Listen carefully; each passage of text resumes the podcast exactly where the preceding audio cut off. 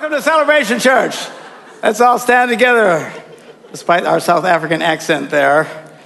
And uh, get spiritual here. Let's re- recite the Apostles' Creed.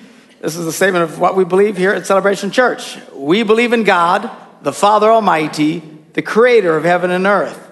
We believe in Jesus Christ, his only Son, our Lord, who for us and for our salvation was conceived by the Holy Spirit born of the Virgin Mary, suffered under Pontius Pilate, was crucified, died, and was buried.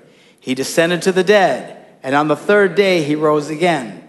He ascended into heaven and is seated at the right hand of the Father. He will come again to judge the living and the dead, and his kingdom will have no end. We believe in the Holy Spirit, the holy Christian church, the fellowship of believers, the forgiveness of sins the resurrection of the body, and the life everlasting. Amen. You may be seated. Good to have you with us today. Uh, want to remind you of our upcoming uh, campus-wide celebration at uh, the Weidner Center here in Green Bay. All our campuses joined together for one big celebration. Our guys over at Stevens Point will be coming over. The guys in Appleton will be coming over the west side, east side, all meet there. If you come to church on, was that November 2nd? Uh, there will be nobody here. we'll all be there. What time is that service, Bob? 10:30. Okay, so one big service, and it's a bye week, so it'll be okay. And uh, and the 27th of October, uh, we're going to be having a day of prayer and fasting. Uh, just praying for uh, the upcoming service and just that God will bless this church and, and uh, visit us in a special way. Uh, so let me encourage you to do that. Join with us, okay, for a day of prayer and fasting. What that means is fasting means you don't eat. So amazingly, despite the word, it's a really slow day. It doesn't go as fast as you would think it would. but every time you get hungry, just offering up prayers and saying, God, move in our church and do wonderful things. And then we're gathering together for a at a 6:30 service. The other campuses will be simulcast with us, and uh, it's a short service. So we'll be uh, like singing stuff for maybe uh, you know till seven, and then at seven just a time of prayer, and then we'll release everybody. So the whole service might be only 45 minutes long, but then uh, that'll be the end of it, and then you can go home and eat or whatever, or someone can take the pastor out for something something nice. All right. Um, want to uh, thank you for your continued prayers for uh, Debbie. As uh, you know, she's been struggling with uh, cancer, and it's been very, very, very rough on her. And I wish I could tell you otherwise, but it, it just hasn't. Over the last month and a half, two months, we've done a constant cycle of in and out of the hospital, and uh, and I haven't been able to be as available, obviously. And I appreciate your prayers for us and your patience as we work through this. And uh, we're trusting God. There struggling now trying to get her meds right so that she's not so sick. And, uh, and uh, we're hoping they're getting close on that. Um, we're picking up uh, 1 Kings, the 18th chapter, picking up from the last message that I gave, which is, I don't know, almost a month ago now. Uh, but we're picking up nonetheless. Now, this is uh, the account of Elijah. Uh, to give you a recap of the last message that I spoke about, Elijah was this incredible uh, prophet during the time of King Ahab. There was Ahab and his wife Jezebel, who was this nasty, mean lady. Jezebel? And uh, anyway, so uh, they were so nasty, and they kept trying to pull the people away into idolatry and into the worship of, of these idols, which were called Baals, B A A L. It was a, version of like um, satanic worship. It was very nasty, did all kinds of disgusting things and, uh, and very much an insult to God, especially the children of Israel doing that after all that God had done for them. So uh, Elijah spoke and said that God was not going to send any rain. So, you know, a couple of months go by, a few more months go by, a year goes by. This goes on for three and a half years. Now, you can imagine how devastating that is. Just in our area, if we go too many weeks without rain, we're in trouble. Can you imagine three and a half years, zero rain? It was the ground was hard, uh, and all the negative results that come as a result of that kind of a drought. And, uh, and Ahab knew that Elijah had spoken that there'd be no rain. So he's mad. He's trying to find Ahab and, uh, and, uh, and kill him. But uh, eventually Ahab shows up and he says, he gathers everybody on top of Mount Carmel, all the people. King Ahab's there. Uh, Jezebel's not there. Who knows? She's out shopping or something at the mall. But anyway, um, they get everybody together, and the prophets of Baal are there 450 prophets. And Elijah has this big showdown. He said, Listen, how long are you guys going to just, you know, guess whether or not you're going to serve God or get into this idolatry with Baal? So he has this big showdown. He says, We're going to build two altars, and we're going to put our uh, sacrifices on the altar, but you can't light any fire on it. We're going to pray, and the God that answers by fire will be the true God. And everybody said, fine. And even the prophets of Baal said, no problem. Why? Because they truly expected something to happen. You have to understand, people who are into dark arts and that kind of stuff, stuff actually happens for these people. It's not from God, make no mistake. This is from Satan. This is very demonic and stuff like that. But they see all kinds of stuff and experience their version of the miraculous as well. Uh, so these guys truly expected uh, their idol to answer because they had seen stuff like this all the time. The problem for them was, is Elijah the prophet standing there, and the presence of the Lord is there, and when God shows up, demons flee. And so these guys are praying all day long, and there's no answer. And they're praying to Baal, Oh, Baal, suck it to me, Baal, come on, Baal. They're dancing around the altar, nothing's happening. And then Elijah starts making fun of him, you know, says, Hey, man, call out, or maybe he's sleeping. Maybe he's in the John, you know, come on. Give it. And these guys just keep going more and more and more and trying to get something to happen. Finally, toward the end of the day, they give up, they're exhausted, nothing happens. Then Elijah says, All right, it's my turn. So he takes this altar and he's got this sacrifice on it. And then he tells the guys to dig a big ditch around it and says, Get great big barrels of water and pour it all over the altar. Now remember, you're pushing for fire here. Dumping it with rain or, or with water is not conducive to fire. But he didn't care. He says, Do it again. And they splash it again. Let's Do it again. He splashes. So the place is soaked and the trench is filled with water. And it's a great analogy because what it tells us is that God doesn't need circumstances to be in any favorable way for him to show up. All right, sometimes we think, well, gee, God could answer my prayer if it wasn't so bad, or if it hadn't gone so far, or if it wasn't this complicated. God could help my relationship if it hadn't been this. No, no, no, it doesn't matter. It doesn't matter how big of a mess you're in, how bad it's been the way it's been, how long it's been as bad as it's been. It makes no difference to God because to him nothing is impossible.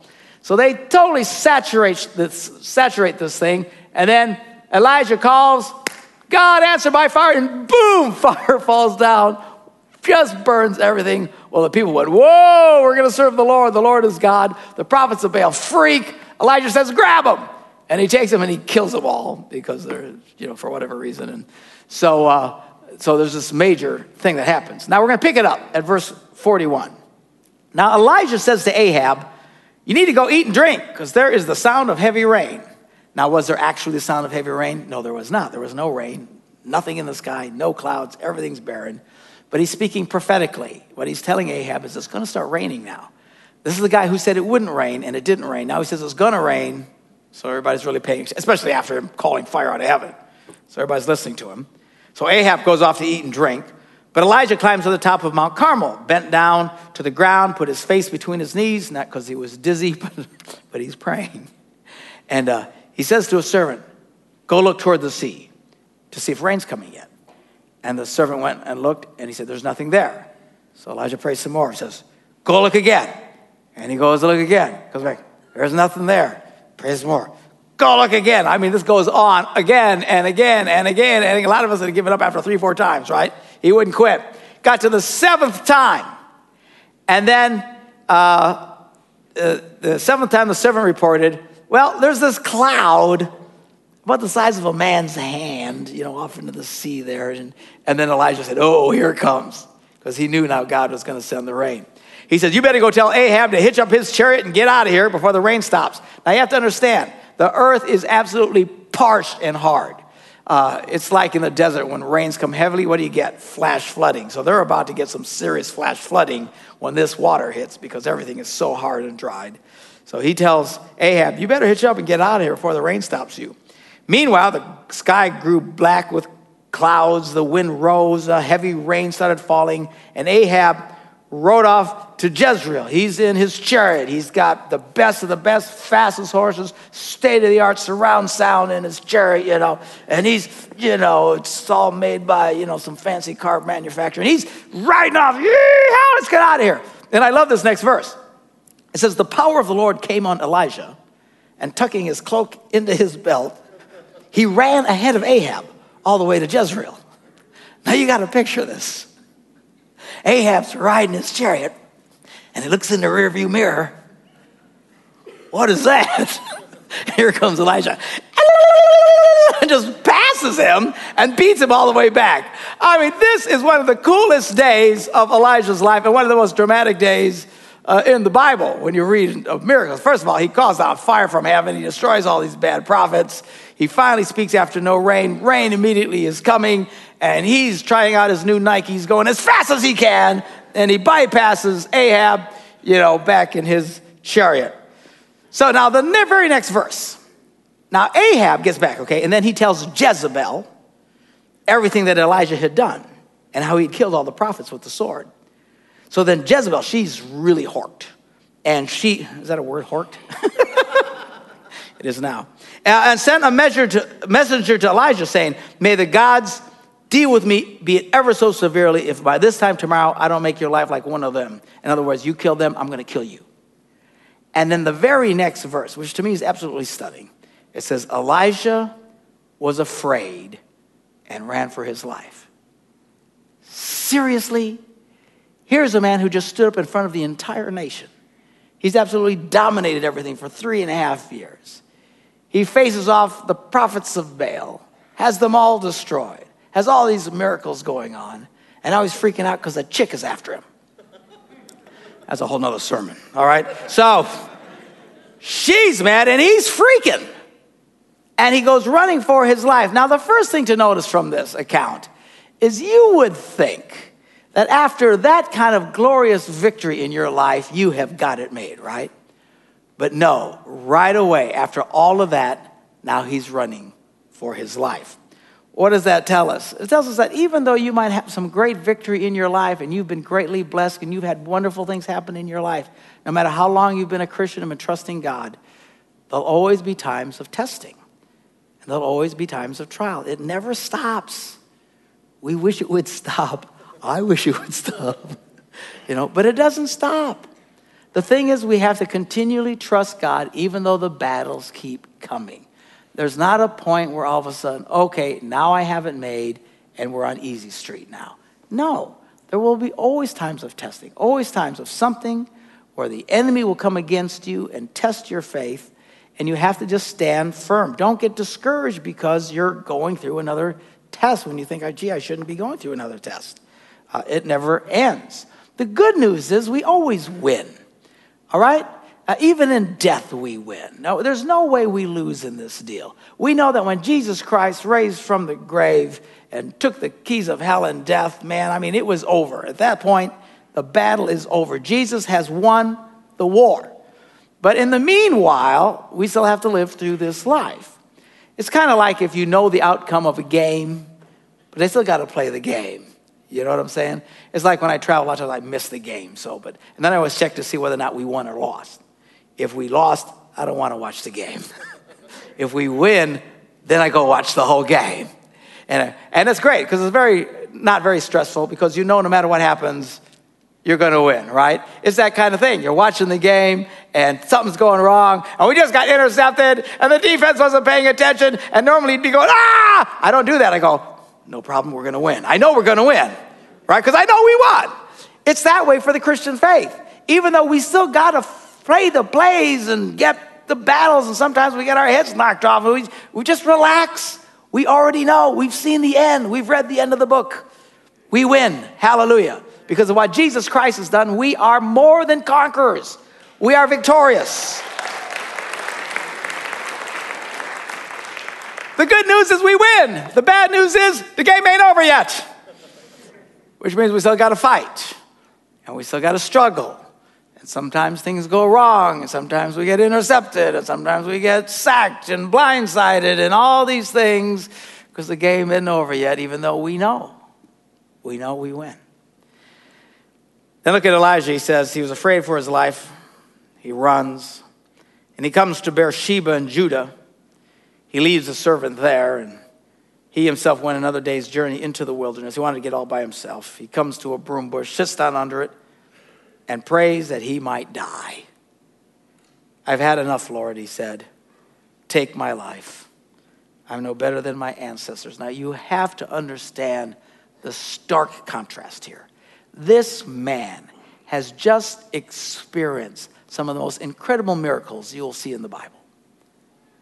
And just a couple of days later, he's so depressed, he's so discouraged, he prays that he dies. Wow. What does that tell us?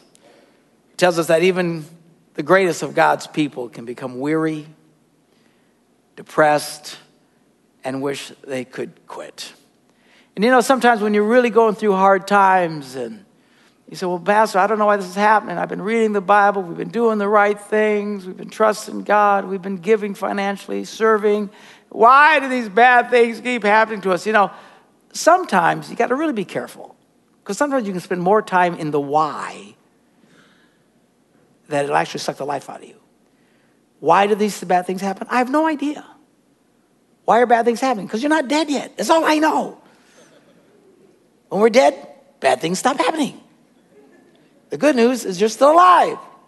Bad news is bad things will happen to you. It just, it is what it is. Don't get caught in the why stuff. And, you know, sometimes we do get discouraged. But here's a great man of God, one of the greatest men of God uh, that have ever lived Elijah.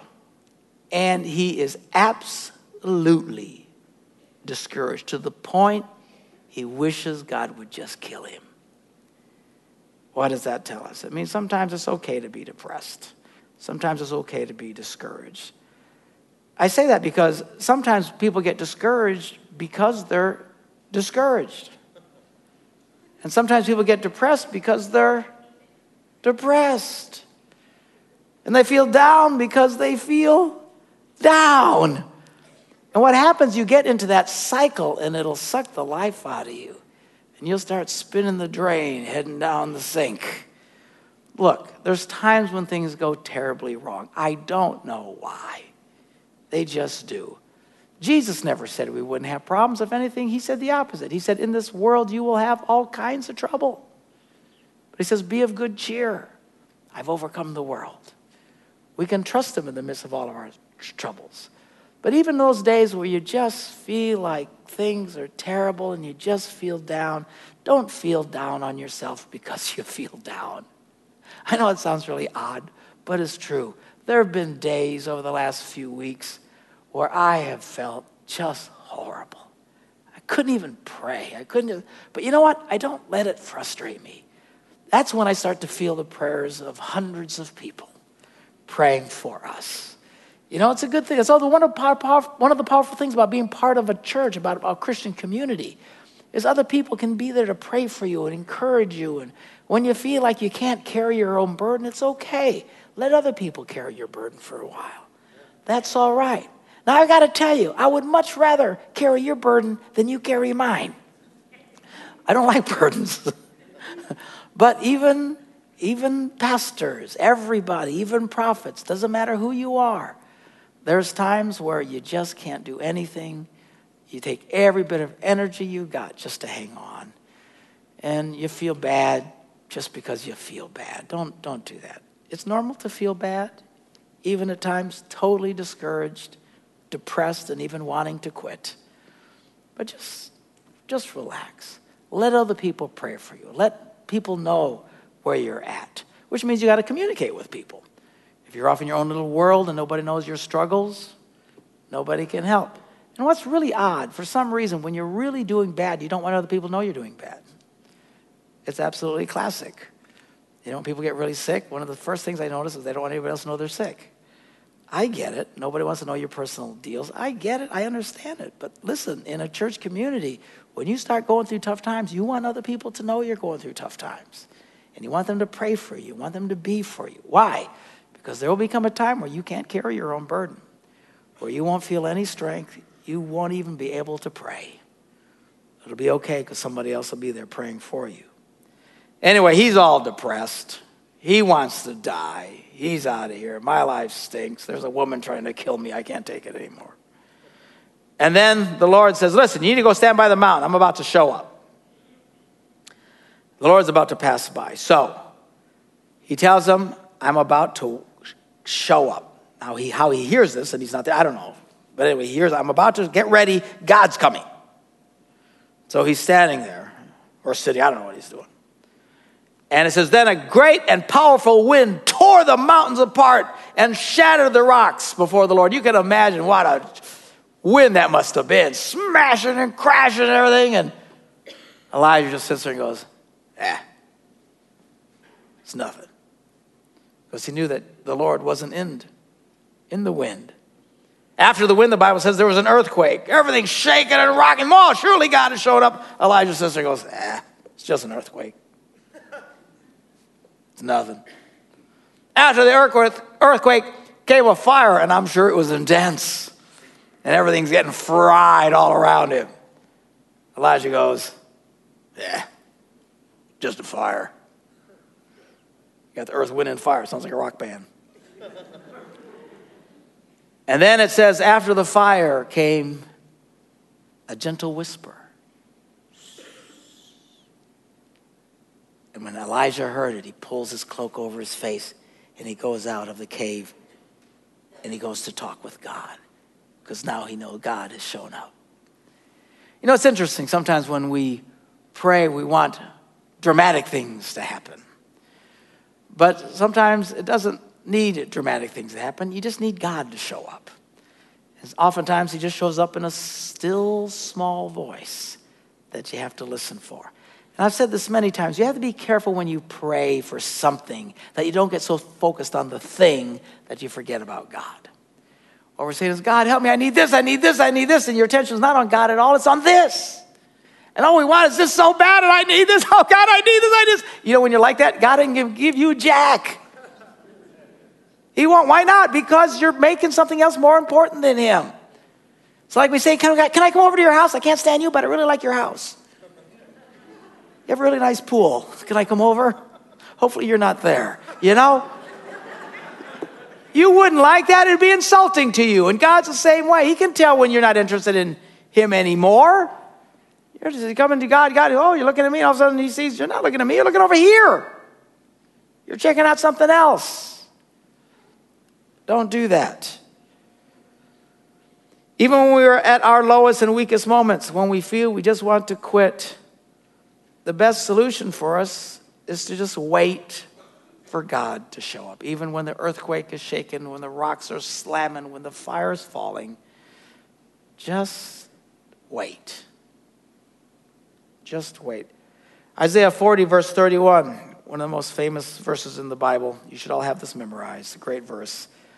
It says, They that wait upon the Lord shall renew their strength. They shall mount up with wings as eagles. They shall run and not be weary. They shall walk and not faint. Sometimes you just have to wait on the Lord. Say, Pastor, what does it mean to wait on the Lord? This is what it means wait. That's what it means. There's nothing. Now that's hard for us because we're Americans. And we live in an instant world and we're used to instant results and we want things quick, quick, quick, quick, quick, quick, quick. We pull up to McDonald's, we're irritated because we've been at the window for 30 seconds. Where's my fries? Do you remember some of you people, some of you really old geezers like me? Do you remember the day if you wanted hot water, you actually had to cook it on a stove? back when the dinosaurs still roamed the earth. You remember that? You know, you actually had to light something and wait for it to boil. And now we have microwaves. Pop your cup in there and hit 45 seconds, and you feel like that's taken forever. Come on! Well, that's good and fine. I like stuff fast. I don't like waiting for stuff. I don't want to boil water, I want to push a button. but God doesn't care if we're Americans. The rules don't change for us. Sometimes you got to wait. Say, how long? I don't know. Pastor, I've been waiting, praying for three days. Really? I've been asking God now, how long? Two weeks. Really? Sometimes it just takes a long time for God to show up. I don't know why. Someday we'll find out why.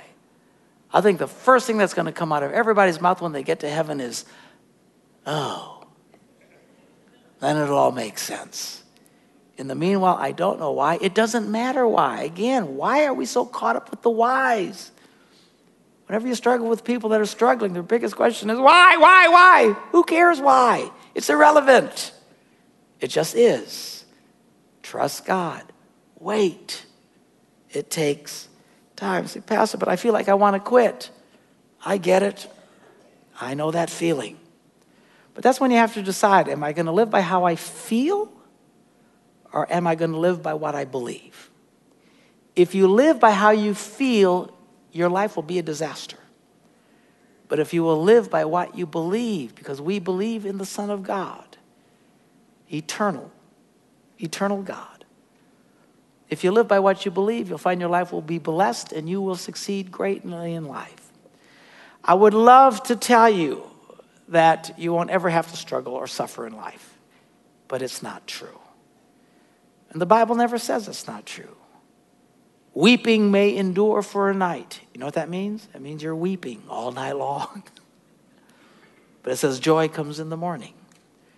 There's a point where the sun rises, everything turns, and great joy will return to us. We also have, always have to remember we win no matter what the circumstance. Even in death itself, we win. We can trust Him, but we have to be patient and wait. So, the first lesson from today is even after great victories in our life, the war is not over. Even though we know we win the game, you still got to play the game. Number two, even the greatest people in the history of the kingdom of God at times become weary, depressed, and wish they could quit. That's normal. Don't get depressed because you're depressed. And number three, even when we're at our lowest and weakest moments, when we feel we just want to give up and we need for God to show up, the best thing to do is just to wait. Let's pray. Father, we thank you for your word and for your truth. Lord, we've all been going through difficult times, and certainly uh, Deb and I, we've been going through a hard time. I pray special prayers for Deb this morning that you would encourage her and heal her and give the doctors wisdom and helping get her medications and stuff right. And we ask you for a miracle in her body, Lord, that you would touch her and turn this thing back. Give her life, life and not death, we pray. And we speak life to her in the name of Jesus. But Lord, we're not the only ones going through stuff. All kinds of people here listening to me right now here in Green Bay, over in Stevens Point, Appleton, various people going through different struggles in their life. At times, it gets very discouraging. Help them, Lord, in the midst of their struggles. When they feel they can't lift their own weight anymore, just to turn to others and trust that others can carry their weight for them and to pray for them and to encourage them. And help us, Lord, to be patient, to wait because those that wait upon the Lord shall renew their strength. They will rise up with wings as eagles. They shall run and not get weary. They will walk and not faint. In Jesus' name we pray. Amen. God bless you. Have a great day.